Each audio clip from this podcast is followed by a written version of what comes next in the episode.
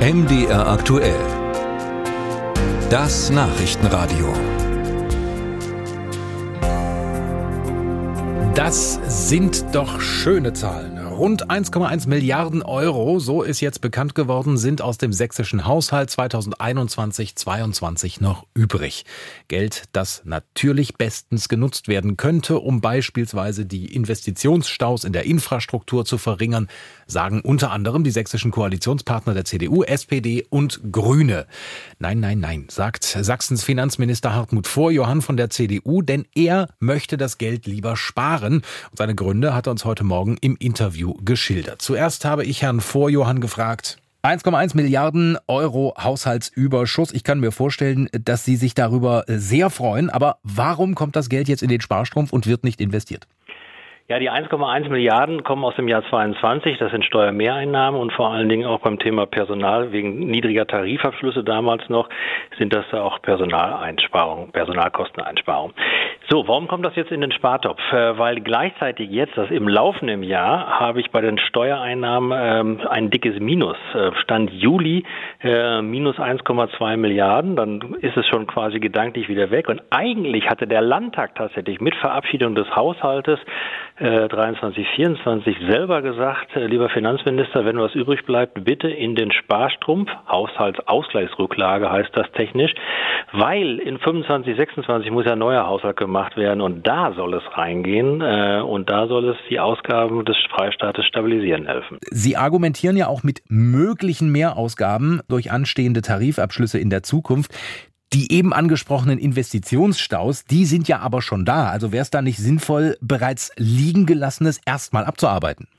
Naja, zwei Dinge. Ähm, erstens hat der Freistaat momentan einen Haushalt laufen, 23, 24, wo wir bei dem Thema Investitionen um ein Drittel hochgegangen sind im Vergleich zum Vorjahr. Um ein Drittel.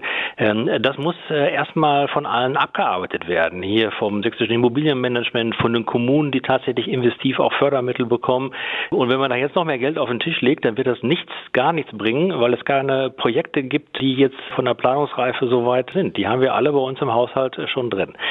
Gleichzeitig ist es so, dass der Haushalt 23, 24 ohnehin ja schon mehr Geld ausgibt, als er einnimmt. Wir entnehmen Rücklagen, die jetzt noch da sind, pro Jahr eine Milliarde Euro.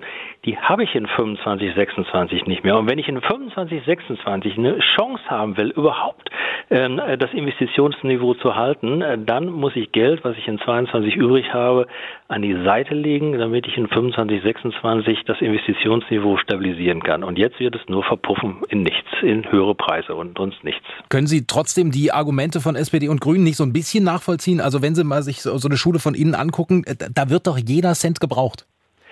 Die, die, wenn, wenn ich jetzt ein Minus habe, doch jetzt im laufenden Jahr, ähm, und ich weiß, ich rausch kräftig äh, da in die roten Zahlen hinein. Da kann ich doch nicht gleichzeitig, wenn ich ein halbes Jahr vorher einen guten Jahresabschluss hatte, dass äh, dieses Minus ignorieren und sagen, was kostet die Welt? Äh, jetzt äh, lege ich das auch noch auf den Tisch.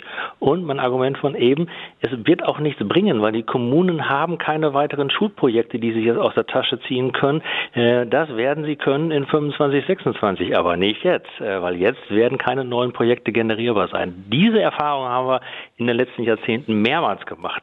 Das bringt kurzfristig äh, null Effekte, äh, es bringt nur mittelfristig was. Und mittelfristig versuche ich diesen Haushalt stabil durchzutragen und das ist schon gar nicht so einfach. Jetzt haben Sie auch die Möglichkeit einer Haushaltssperre in den Raum geworfen. Äh, könnte das nicht vielleicht sogar das falsche Signal senden äh, bei gleichzeitigem Überschuss von mehr als einer Milliarde Euro an den Wähler? Denn äh, im nächsten Jahr stehen ja auch die Landtagswahlen an. Ja, ich habe ja die äh, Haushaltssperre, äh, die habe ich ja schon vor ein paar Monaten gesprochen, als wir die erste Steuerschätzung im Mai bekommen haben, wo die Zeichen äh, ein bisschen in Richtung rote Zahlen gingen. Das ist jetzt auch keine, keine neue Information. Wir haben auch immer gesagt, wir warten noch mal weiter ab, wie es das eigentlich wirklich läuft. Ähm, und äh, bei einer Haushaltssperre werden traditionell aber nicht die Investitionsprojekte, die äh, laufen, abgewürgt. Äh, das ist kontraproduktiv. Das macht kein Mensch, sondern es geht darum, allenfalls in den konsumtiven Ausgaben äh, da eine Bremse reinzuziehen, weil Sie haben recht, so wie Sie vortragen ja auch, ähm, im investiven Bereich, da sind dann Probleme, die wir haben. Und wir müssen gucken, dass wir im konsumtiven Bereich dann den Gürtel enger schnallen. Und das ist allenfalls eine Zielrichtung von, von ähm, äh, Sperren.